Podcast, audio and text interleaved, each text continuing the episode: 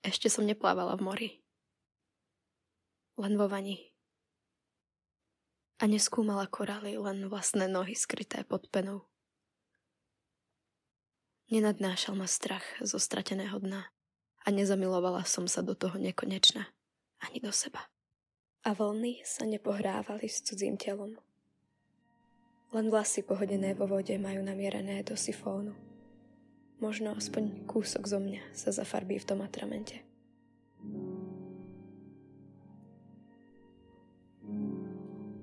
Barbara Langová posledné mesiace volá miniatúru holandskej izby na kraji mesta domovom a seba už môže oficiálne nazývať študentkou. Odkedy si vybalila kufre v Gruningene, všetko sa zmenilo. Slovensko je jej vzdialené, cudzina blízka, s ozajstným domovom sa stretáva len na fotkách a umenie sa stalo životnou potrebou. Po týždni plnom štúdia fyziky, riešenia rovníc a prehadzovania kalkulačky z tašky do vrecka na bunde sa k umeniu vracia nadýchnuť.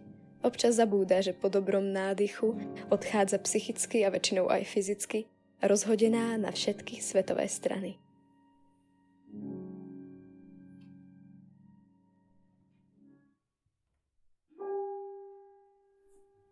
Keď sa budia dážďovky, vždy ma prekvapí ich odporné telo. Na poli suché, na poli sliské. Vtedy trochu ľutujem, že som videla, ako elegantne boskávajú chladné miesta pôdy. Vďaka, že som nevyschla, lebo pri mne iba vtáčatá otvárajú ústa, ako keď dážďovka šepká hline. Milujem. Keď ryby skákali z mosta, O desiatej v Bratislave na moste ma začali otláčať topánky a ty si už dlhšie chodil zhrbený. Vraj, toto sú dlaždice, toto je rieka, toto je most. Ja. Doma to naozaj vyzerá neprirodzene. Keď ryby skákali spoza zábradlia, postavil si predo mňa rameno a obočie ti trochu narástlo. Potom si mi kúpil čokoládu z automatu a tí vo vode závideli. Chcel si izbu len s jednou posteľou, ale už dávnejšie ti pridelili turistu. Ja som spala o poschodie nižšie a v sprche som sa skoro utopila. Vraj, napíšti si ok. Ja. Som ok. Na polceste medzi dverami a tvojou bundou si mi povedal o rodine. O 4 hodiny neskôr si zaspal na okne a stalo sa mi to celkom prirodzené.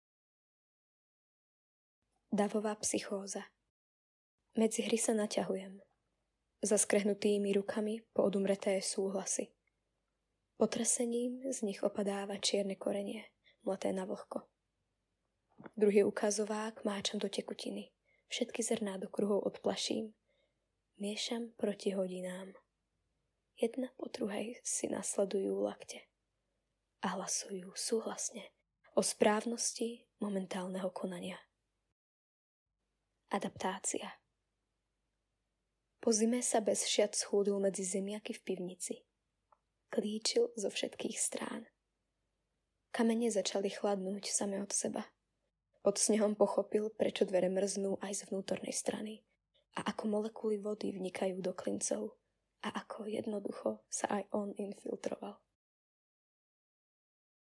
Očíslovaný Dina je presvedčená, že najhorší ľudia sú tí, ktorí sa sprchujú každý deň – Identifikuje ich podľa čísel prilepených na dverách. Už podľa kľúčky vie povedať, kto je aký, kedy a prečo. A či má zmysel mu upratať. Tak bezprostredne. Hanna až po chvíli vyliala do kopca čaj. A hoci už nie je dieťa, vdychuje z rána vôňu nohy.